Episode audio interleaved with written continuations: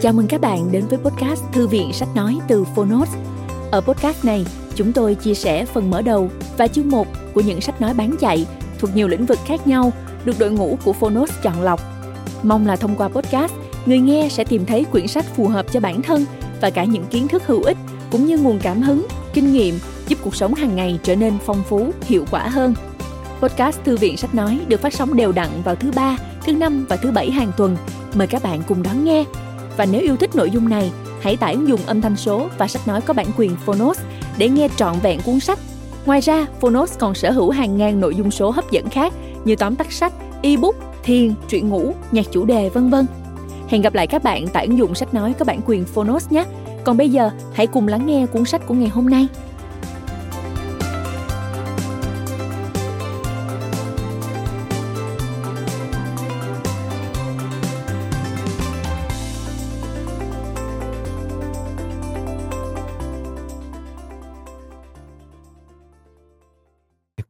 Phonos.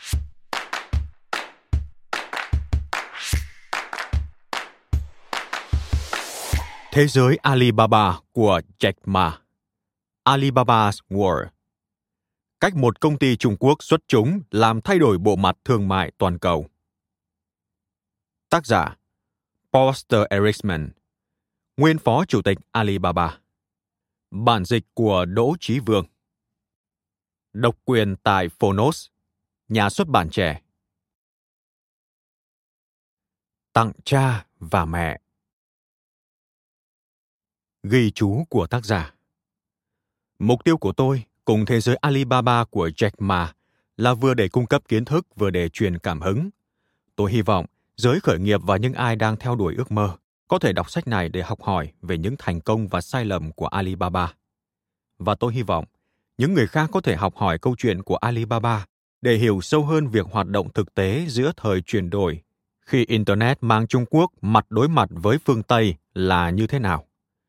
Theo đuổi mục tiêu này, tôi đã dốc toàn lực để mang đến một cái nhìn chân thực và chính xác từ trải nghiệm bản thân. May mắn thay, phần lớn câu chuyện của Alibaba đều được ghi lại trong 200 giờ phim lưu trữ tôi thu thập được trong quá trình chuẩn bị cuốn phim tài liệu Crocodile in the Yangtze Cá sấu sông Dương Tử. Cuốn phim này, cùng những ghi chép chi tiết tôi thực hiện trong thời gian ở tại Alibaba, đã cung cấp sự tham chiếu quý giá cho cuốn sách. Mọi đoạn đối thoại đều dựa trên những buổi trò chuyện thật sự, nhưng cũng có lúc tôi kết hợp hai cuộc trò chuyện riêng lẻ với cùng một người thành một đoạn thoại duy nhất. Điều tương tự cũng áp dụng cho một số bài phát biểu ban đầu của Jack Ma. Khi thỉnh thoảng, tôi kết hợp những bình luận riêng lẻ trước công chúng của ông vào thời điểm đó thành một bài phát biểu duy nhất. Có lúc tôi còn chú thích tiếng Anh của Jack Ma để giải thích cho thực tế rằng đây không phải ngôn ngữ mẹ đẻ của ông và đôi khi vẫn có những lỗi ngữ pháp nhỏ. Trong mọi trường hợp, tôi đã nỗ lực bảo toàn độ chính xác và tính chân thực của những phát ngôn đến từ mọi phía. Trong vài ví dụ, khi thảo luận về những cuộc đối đầu hay mâu thuẫn với những cựu đồng nghiệp, tôi không nhắc đến tên của một số nhân vật nhỏ. Trong một công ty khởi nghiệp tăng trưởng nhanh, luôn có những xích mích và thường tổn, những bất hòa nội bộ. Tuy nhiên, mục tiêu của tôi ở đây là sử dụng những vấn đề hoặc mâu thuẫn với tư cách minh họa để người ta học hỏi từ chúng, chứ không phải để dàn xếp với các cá nhân liên quan. Trên tinh thần bình đẳng, tôi cũng cố gắng hết mình để chỉ ra những lần bản thân tôi mắc sai lầm hoặc có những quỳ chụp sai lầm.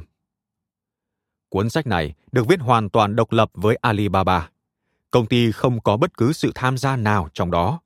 Dù độc giả đồng ý hay không với cách nhìn nhận sự việc của tôi, mọi ý kiến vẫn hoàn toàn là của tôi.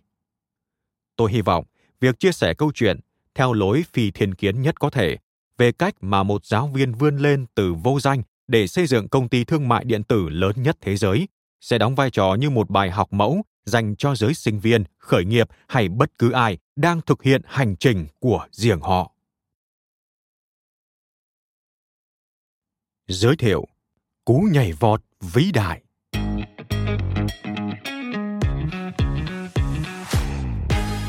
Ngày 7 tháng 11 năm 2006 là ngày tôi nhận ra Alibaba cuối cùng đã hiện diện.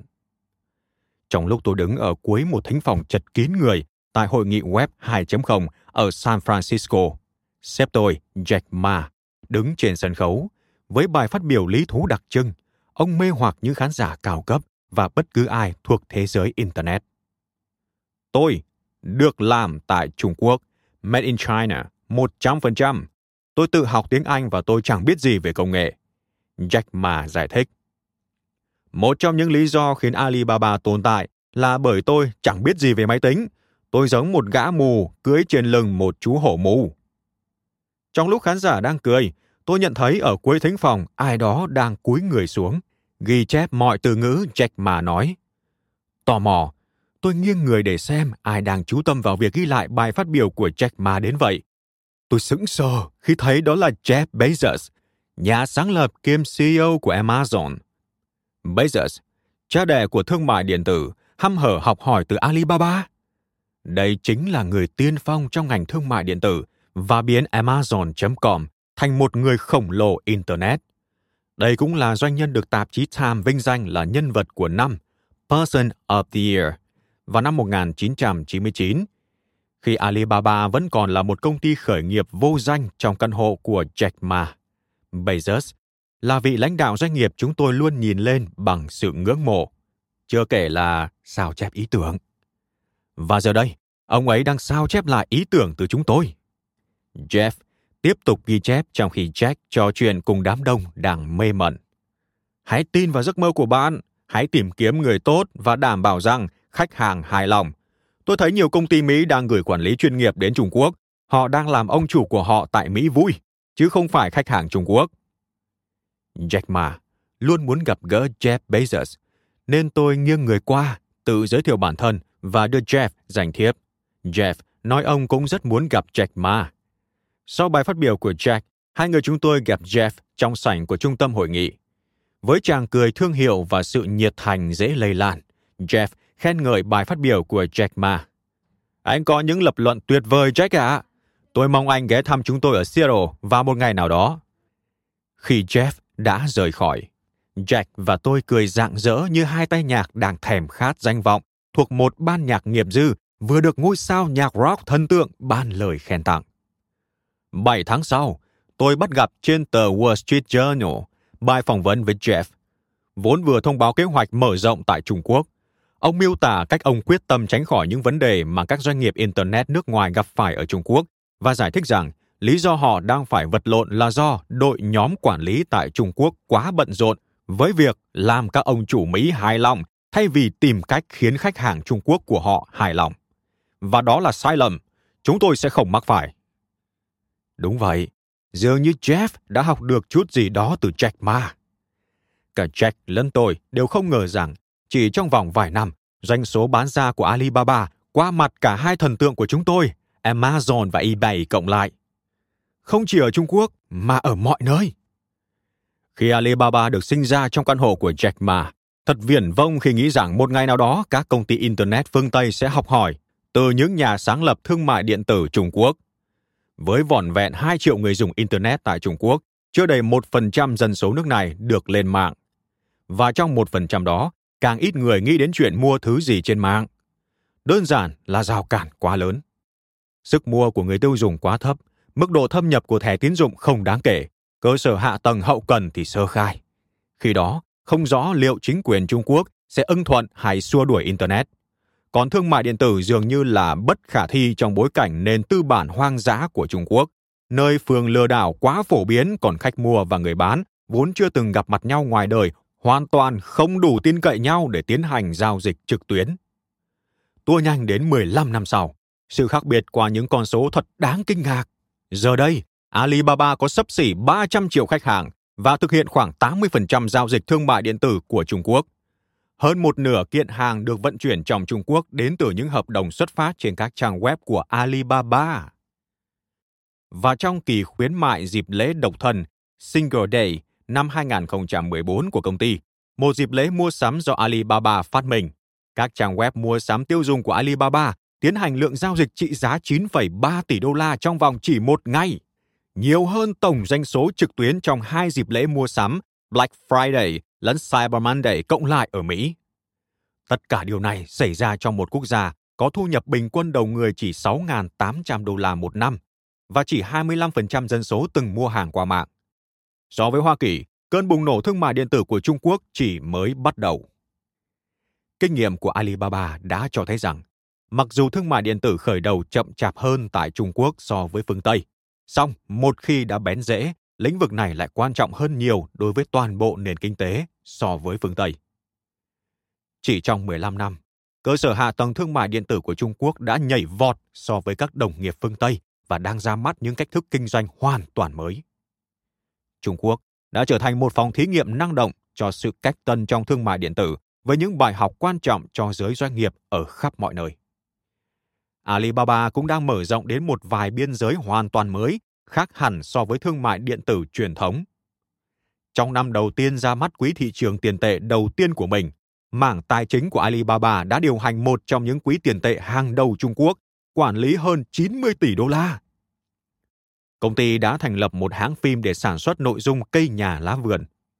Liệu một ngày nào đó, Alibaba sẽ thực hiện mục tiêu trở thành ngân hàng lớn nhất Trung Quốc? Liệu họ sẽ cho Fox và Disney hít khói với ngân quỹ dành cho sản xuất phim của họ? Quy mô tăng trưởng của Alibaba thu hút sự chú ý của thế giới kinh doanh khi họ niêm yết vào ngày 19 tháng 9 năm 2014. Cú lên sàn của Alibaba và vụ IPO lớn nhất từng có trong lịch sử, thống trị những dòng tít tin kinh doanh toàn cầu và biến Alibaba thành công ty thương mại điện tử giá trị nhất thế giới. Còn Jack Ma, người khởi đầu sự nghiệp với thu nhập chưa đến 20 đô la một tháng, bỗng có tài sản 19,5 tỷ đô la Mỹ không lâu sau vụ IPO. IPO, viết tắt của Initial Public Offering, là việc niêm yết, đồng nghĩa với mở bán cổ phiếu lần đầu tiên ra công chúng bởi một công ty nhỏ đang muốn huy động vốn hoặc những doanh nghiệp tư nhân lớn, private, muốn phát hành cổ phiếu ra sản chứng khoán công public. Cuốn sách này là câu chuyện nội gián kể lại tất cả điều này đã xảy ra như thế nào. Làm thế nào một giáo viên cùng 17 người bạn vươn lên từ cõi vô danh và vượt qua vô vàn chướng ngại để xây dựng một thế lực thương mại điện tử vốn đang thay đổi ngành kinh doanh toàn cầu. Sự xuất hiện của Alibaba thật sự đã khai sinh ngành thương mại điện tử Trung Quốc.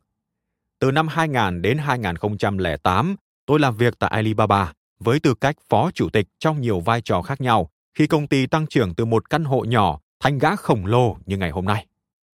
Tôi sẽ chép lại cả những thành công lẫn vấp ngã mà công ty chạm trán trên đường đến vinh quang. Trong quá trình đó, tôi hy vọng giải thích được làm thế nào thương mại điện tử Trung Quốc đạt đến vị trí ngày hôm nay. Mọi việc đang dẫn đến đâu và ý nghĩa của chúng đối với kinh doanh toàn cầu. Sau khi rời Alibaba vào năm 2008, tôi sản xuất và đạo diễn bộ phim Crocodile in the Jiangxi, một phim tài liệu độc lập kể về trải nghiệm của mình. Bộ phim ra mắt tại Liên hoan phim quốc tế Sonoma tháng 4 năm 2012. Rồi sau đó tôi dành 2 năm du lịch khắp thế giới để trình chiếu bộ phim cho khán giả tại những liên hoan phim, sinh viên và doanh nhân. Hành trình đó đã đưa tôi đến hơn 50 thành phố trên 6 châu lục, từ thung lũng Slurken đến Bangalore, rồi Nigeria và gần như mọi nơi khác nữa. Tôi hiểu ra rằng câu chuyện Alibaba đa diện như thế, có sức hút mang tính phổ quát và từ mỗi phiên hỏi đáp, tôi lại hiểu rõ hơn về những khía cạnh mà người ta, tùy theo nơi họ sống, quan tâm ở bộ phim. Tinh thần khởi nghiệp gan dạ đã thách thức eBay và Amazon khi họ thống trị ngành thương mại điện tử. Sự nổi lên của một giáo viên vùng hẻo lánh thành một cự phú trong một quốc gia cộng sản, hay cú chuyển dịch chấn động khi thế giới chuyển sự chú ý từ Tây sang Đông. Thời gian tôi ở tại Alibaba thách thức một số giả định của tôi về cuộc đời và kinh doanh. Nói chung, trải nghiệm của tôi mang tính tích cực, và tập hồi ký này phản ánh điều đó. Tôi chứng kiến công ty phát triển từ một căn hộ nhỏ thành công ty Internet đầu tiên của Trung Quốc, và trong quá trình đó đã chiến đấu và chiến thắng eBay tại Trung Quốc. Và tôi chứng kiến một nhóm những con người bình thường tập hợp lại để xây dựng một công ty đã làm thay đổi về bản chất cách người ta kinh doanh tại Trung Quốc và xa hơn thế. Nhưng, mục tiêu của cuốn sách này không đơn thuần để nói rằng Alibaba thì vĩ đại, còn Jack Ma là người hùng. Mà cuốn sách chỉ để trả lời câu hỏi điều gì đã khiến Alibaba thành công đến thế ở nơi mà nhiều đối thủ cạnh tranh của họ đã thất bại. Sau 15 năm, câu chuyện Alibaba vẫn, xét theo nhiều mặt, chỉ mới bắt đầu và cách câu chuyện kết thúc đều tùy thuộc vào Jack Ma và nhóm cộng sự mới của ông. và việc họ trung thành tới mức nào với những giá trị đã giúp họ tiến xa đến ngày hôm nay. Alibaba không còn là chàng David nữa, họ đã trở thành gã khổng lồ Goliath. Và khi là một Goliath, công ty sẽ đối mặt với hàng loạt thách thức mới. Nhưng dù rốt cuộc Alibaba thành công hay thất bại, sự hưng thịnh của họ vẫn sẽ là câu chuyện kinh doanh cung cấp nhiều kiến thức và những điều kỳ thú nhất của thời đại chúng ta. Bằng cách chia sẻ kinh nghiệm của tôi tại công ty này theo cách chân thực nhất có thể, tôi hy vọng giới khởi nghiệp hay những người đang đi trên hành trình tương tự có thể tìm thấy chút cảm hứng và tránh được vài sai lầm. Tôi chân thành tin tưởng rằng sự lan tỏa của thương mại điện tử cùng những cơ hội kinh tế sơ đẳng ngành này mang lại có thể thay đổi cuộc sống của hàng triệu nếu không muốn nói hàng tỷ người trên thế giới. Đúng người, đúng nơi, đúng lúc.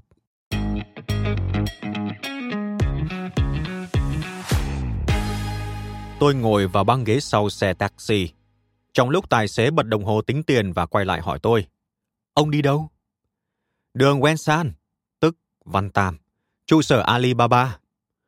Chúng tôi tung lắc trên đường phố Hàng Châu một chút, qua những công trường cửa hàng và Tây Hồ của Hàng Châu. Rồi người tài xế gợi chuyện. Ông làm việc tại Alibaba? Vâng, tôi gia nhập công ty năm 2000. Tôi đã làm việc ở đó được 6 năm nay. Tôi đáp. Ồ thế sao? Tôi không biết Alibaba có người nước ngoài đấy. Thế tại sao ông quyết định làm trong một công ty Trung Quốc? Tôi nghĩ rằng giúp một công ty Trung Quốc vươn ra toàn cầu thì hay hơn là giúp một công ty nước ngoài vào Trung Quốc. Đó là một thách thức thú vị. Người tài xế ngập ngừng giây lát rồi tiếp tục. Tôi thật sự có quen Mã Vân đấy. Chúng tôi từng học chung trường phổ thông, chung lớp luôn. Ông có làm việc với ông ấy nhiều không? Jack Ma là tên sử dụng trong công việc chuyên nghiệp của doanh nhân Ma Yen. Tên khai sinh tiếng Trung, phiên âm Hán Việt là Mã Vân. Trong bối cảnh mở đầu câu chuyện của tác giả ở chương này, trao đổi với một tài xế taxi Trung Quốc, nhận là bạn học cũ với Jack Ma. Nhà xuất bản quyết định giữ cách dịch tên ông theo phiên âm Hán Việt là Mã Vân của dịch giả. Nhưng trong toàn bộ cuốn sách này sẽ sử dụng cái tên chuyên nghiệp của Jack Ma đã trở nên nổi tiếng toàn cầu có lẽ ngay từ buổi đầu với Alibaba. Trở lại với câu chuyện. Có, chúng tôi làm việc cùng nhau chặt chẽ. Tôi đã đi cùng ông ấy đến rất nhiều nước khác nhau. Ông muốn biết tại sao hôm nay Mã Vân thành công đến vậy không? Người tài xế hỏi. Hmm, tôi không chắc mình muốn biết người này định dẫn câu chuyện đến đâu. Xong tôi cứ để anh ta nói tiếp. Vì ông ấy may mắn. Ông ấy có mặt đúng nơi đúng lúc sau khi chứng kiến tất cả công sức vất vả mà Jack Ma cùng ekip của ông nỗ lực xây dựng Alibaba. Tôi cố gắng ghim mình, không cãi lại. Nếu xây dựng công ty thương mại điện tử lớn nhất Trung Quốc chỉ là vấn đề của việc có mặt đúng nơi và đúng lúc, tôi nghĩ thầm, vậy tại sao 1,3 tỷ người Trung Quốc khác không nhìn thấy và nắm bắt cơ hội tương tự khi Internet tiến vào Trung Quốc? Và nếu người tài xế và Mã Vân từng là bạn học trong cùng một thành phố, Vậy chẳng phải anh ta cũng có mặt đúng nơi và đúng lúc hay sao? Xong, tôi giữ im lặng. Vì tôi thấy tranh cãi với anh ta chẳng có ích gì. Đúng, Jack Ma đã có mặt ở đúng nơi vào đúng lúc. Song trên lý thuyết, có hàng triệu người khác thừa tiêu chuẩn để thành lập một doanh nghiệp thương mại điện tử hơn một anh giáo viên từ Hàng Châu từng thi rớt đại học hai lần. Dẫu vậy, Jack Ma là người duy nhất nắm bắt được cơ hội. Ông là đúng người vào đúng nơi và đúng lúc. Vậy tại sao lại là Jack Ma? Điều gì khiến ông khác biệt? Điều gì thúc đẩy ông? Trong nhiều trường hợp, câu trả lời nằm ở cuộc đời ông trước khi có Alibaba. Một câu chuyện tôi được nghe chi tiết trong suốt nhiều năm. Jack Ma sinh ngày 10 tháng 9 năm 1964, hai năm trước cách mạng văn hóa của Mao Trạch Đông. Những năm đầu đời của Jack Ma rõ ràng được định hình bởi những biến loạn chính trị, đánh dấu thời kỳ từ năm 1966 đến năm 1976, thời kỳ mà giới trí thức, nghệ sĩ và tư sản bị đầy ải bởi cuộc chiến giai cấp. Hết đợt này đến đợt khác. Là cháu trai của một địa chủ và con trai của một nghệ sĩ bình đàn. Loại hình nghệ thuật dân gian truyền thống kết hợp giữa âm nhạc và kể chuyện. Jack Ma ở vào thế sai lầm của lịch sử trong con mắt những người cộng sản. Điều này dẫn đến việc Jack Ma bị bạn học bắt nạt và những cuộc ẩu đả thường xuyên khiến ông gặp rắc rối ở trường và với cha mẹ mình. Có lẽ, như một lối thoát, Jack Ma dành thời gian rảnh để đắm chìm vào tiểu thuyết võ hiệp. Ông bắt đầu đọc các tác phẩm kinh điển Trung Quốc rồi chuyển sang đọc nhà văn đương đại Kim Dung, tác giả những chuyện võ hiệp, võ thuật và tinh thần hiệp sĩ, kể chuyện về những hiệp khách cao thượng, bảo vệ thường dân và những kẻ yếm thế bằng trí tuệ chứ không phải hạng võ biên. Đánh bại những đối thủ mạnh hơn nhiều.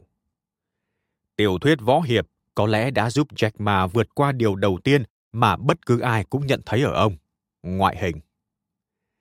Được giới truyền thông miêu tả là danh mãnh và quái chiều, dung mạo hạn chế của Jack Ma đem lại cho ông sự diễu cợt và sự chú ý không mong muốn. Ngay cả trong chính gia đình mình, đôi khi ông vẫn bị trêu là còi cọc. Khi giới thiệu ba đứa con của mình, cha ông nổi tiếng với câu đùa. Con đứa này, tức Mã Vân, được chúng tôi tìm thấy trong bãi rác. Có lẽ bạn nghĩ rằng việc bị trêu chọc về ngoại hình và bị bạn đồng lứa bắt nạt sẽ hủy hoại lòng tự tin của một thanh niên trẻ. Nhưng trong trường hợp của Jack Ma, điều này bằng cách nào đó đã đem lại sức mạnh cho ông. Khi Trung Quốc mở cửa sau cái chết của Mao Trạch Đông, người nước ngoài bắt đầu đổ đến quê hương của Jack Ma ở Hàng Châu để thăm Tây Hồ. Khi vị giáo viên địa lý cấp 2 của Jack Ma bảo ông rằng bà trông thấy người nước ngoài gần hồ, Jack Ma sinh tò mò và đến đấy để tự mắt nhìn. Ông nhanh chóng có thói quen đạp xe đến hồ để kết bạn với các du khách nước ngoài và luyện tiếng Anh với họ. Jack Ma nảy sinh mối quan hệ với một gia đình người Úc. Ông làm quen qua trò chơi ném đĩa Frisbee. Họ duy trì tình bạn qua thư suốt nhiều năm sau. Thông qua mối quan hệ với gia đình người Úc này, Jack Ma lần đầu tiên du lịch ra bên ngoài Trung Quốc, vốn được ông miêu tả là cho tôi biết mọi điều tôi học về thế giới bên ngoài trong sách giáo khoa đều sai. Gia đình này có sức ảnh hưởng mạnh mẽ lên Jack Ma, tới mức ông miêu tả người cha trong gia đình đó như cha của tôi.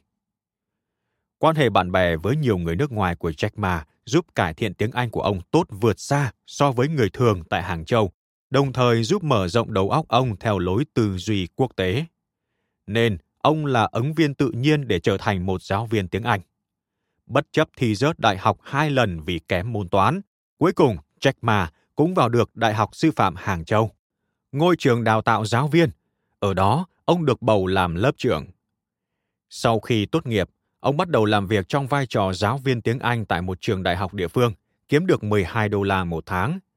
Hầu hết giáo viên Trung Quốc đòi hỏi việc học gạo từ sách giáo khoa, nhưng Jack Ma lại dạy theo lối ngẫu hứng, không bám vào giáo trình mà dựa vào việc kể chuyện và óc hài hước để truyền cảm hứng cho sinh viên. Ông lồng vào chương trình dạy một chút nghệ thuật biểu diễn học từ người cha nghệ sĩ của mình và Jack Ma trở thành vị giáo viên được ưa thích trong khu học xá. Sau khi hoàn thành lời cam kết với một người thầy rằng ông sẽ phục vụ trong vai trò giáo viên tiếng Anh đủ 5 năm, Jack Ma quyết định đã đến lúc nhảy vào biển lớn và thành lập một doanh nghiệp. Mọi điều tôi dạy sinh viên mình đều lấy từ sách giáo khoa, ông nói. Tôi muốn có một chút kinh nghiệm đời thực, dù tôi có thành công hay thất bại cũng không quan trọng, vì tôi biết tôi luôn có thể đem trải nghiệm đó về lại cho học viên của mình. Cú đầu tư đầu tiên của Jack Ma là Hangzhou Hop Translation Agency, vốn được ông thành lập năm 1994 để phục vụ con số ngày một tăng các doanh nghiệp địa phương tham gia lĩnh vực ngoại thương và du lịch. Khi Jack Ma nổi danh khắp Hàng Châu vì khả năng tiếng Anh và giao tiếp với người nước ngoài, các quan chức địa phương nhờ ông đến Mỹ để tìm cách giải quyết một mâu thuẫn họ đang vướng mắc với một đối tác Mỹ, vốn hứa sẽ cấp vốn xây dựng một đường cao tốc có thu phí.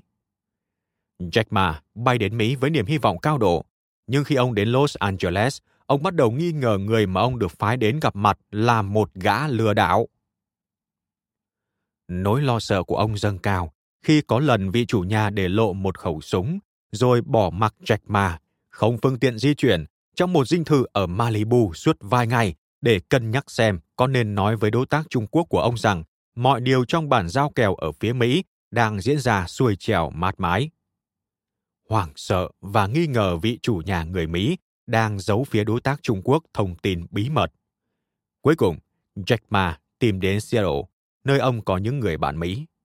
Ở Seattle, bạn bè của Jack Ma giới thiệu ông với Internet bằng cách cho ông ngồi trước một máy vi tính.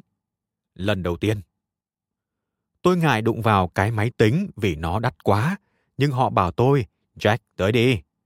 Không phải bom đâu.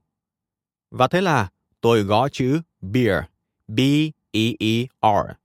Và tôi tìm thấy bia Đức, bia Nhật, nhưng không có bia Trung Quốc. Thế là tôi tìm chữ Trung Quốc, nhưng không nhận được kết quả phản hồi nào. Tôi bèn tự nhủ, đây là một điều rất lý thú. Nếu ta có thể tiếp cận các công ty Trung Quốc để làm trang web cho họ, đây có thể là một điều vĩ đại. Khi trở về Trung Quốc, Jack Ma thành lập công ty Internet đầu tiên của Trung Quốc, China Page, cẩm nang Trung Quốc, một dạng sách hướng dẫn trực tuyến bằng tiếng Anh, bao gồm thông tin và các doanh nghiệp Trung Quốc. Thật không may, Hàng Châu chưa có Internet, nên những doanh nghiệp mà ông nhắm đến từ đầu như những khách hàng tiềm năng đã phản ứng như thể ông đang cố gạ bán cho họ những hạt đậu thần. Rồi khi cuối cùng ông cũng bán được, ông phải thu thập thông tin về công ty khách hàng rồi gửi đến cho bạn bè ông ở Seattle. Những người sẽ giúp ông xây dựng một trang web. Để chứng minh trang web của Jack Ma có tồn tại, những người bạn ở Seattle in trang web ra giấy rồi gửi bản sao về lại Trung Quốc để Jack Ma cầm đến cho khách hàng xem. China Page có được chút thành công ban đầu và nhanh chóng thu hút con mắt của hãng quốc doanh Hangzhou Telecom, viễn thông Hàng Châu, vốn cũng vừa ra mắt một dịch vụ cạnh tranh tương tự. Lo ngại sẽ phải đương đầu với một đối thủ được nhà nước chống lưng, Jack Ma quyết định cách duy nhất để sống sót là bắt tay cùng Hangzhou Telecom. Họ thành lập một liên doanh, nhưng rồi Jack Ma nhanh chóng nhận ra ông sống khác với lối quản lý của Hangzhou Telecom và ra đi trong thất vọng. Kế tiếp, ông đến Bắc Kinh. Ở đó ông làm việc tại một công ty thành lập dưới quyền của Bộ Hợp tác Kinh tế Mậu Dịch Đối ngoại MOFTECH, là tiền thân của Bộ Thương vụ Trung Quốc hiện nay. Nghĩ rằng ông có thể giúp đưa thương mại điện tử tiên phong từ trong lòng nhà nước. Ông phụ trách một tổ chức được thiết kế để giúp các doanh nghiệp vừa và nhỏ tận dụng ưu thế của Internet. Nhưng một lần nữa, Jack Ma lại bị bóp nghẹn bởi thói quan liêu của những quan chức chịu trách nhiệm chủ chốt cho tổ chức. Sếp tôi muốn dùng Internet để kiểm soát các doanh nghiệp nhỏ, nhưng tôi thì muốn dùng Internet để trợ lực cho các doanh nghiệp nhỏ. Chúng tôi có triết lý hoàn toàn khác nhau. Cuối cùng, khi cơn sốt Internet của Trung Quốc bắt đầu diễn ra vào năm 1999, Jack Ma tập hợp những người bạn ông đã kéo đến Bắc Kinh trước đó để gia nhập đội nhóm tại Moftech và bảo họ ông có một ý tưởng mới, Alibaba. Ông đã học từ những trầm từ trải nghiệm làm việc tại China Base và nhà nước. Giờ đây, Jack Ma có cái nhìn rõ ràng hơn trước sự bén rễ chung cuộc của thương mại điện tử tại Trung Quốc. Ông chọn cái tên Alibaba vì đây là câu chuyện được biết đến trên toàn cầu và hàm chứa hình ảnh của những doanh nghiệp nhỏ đọc câu thần chú Vâng ơi, mở ra để tiếp cận với những kho tàng và cơ hội mới thông qua Internet và thế là Alibaba ra đời. Và nó đưa chúng ta đến đầu năm 2000.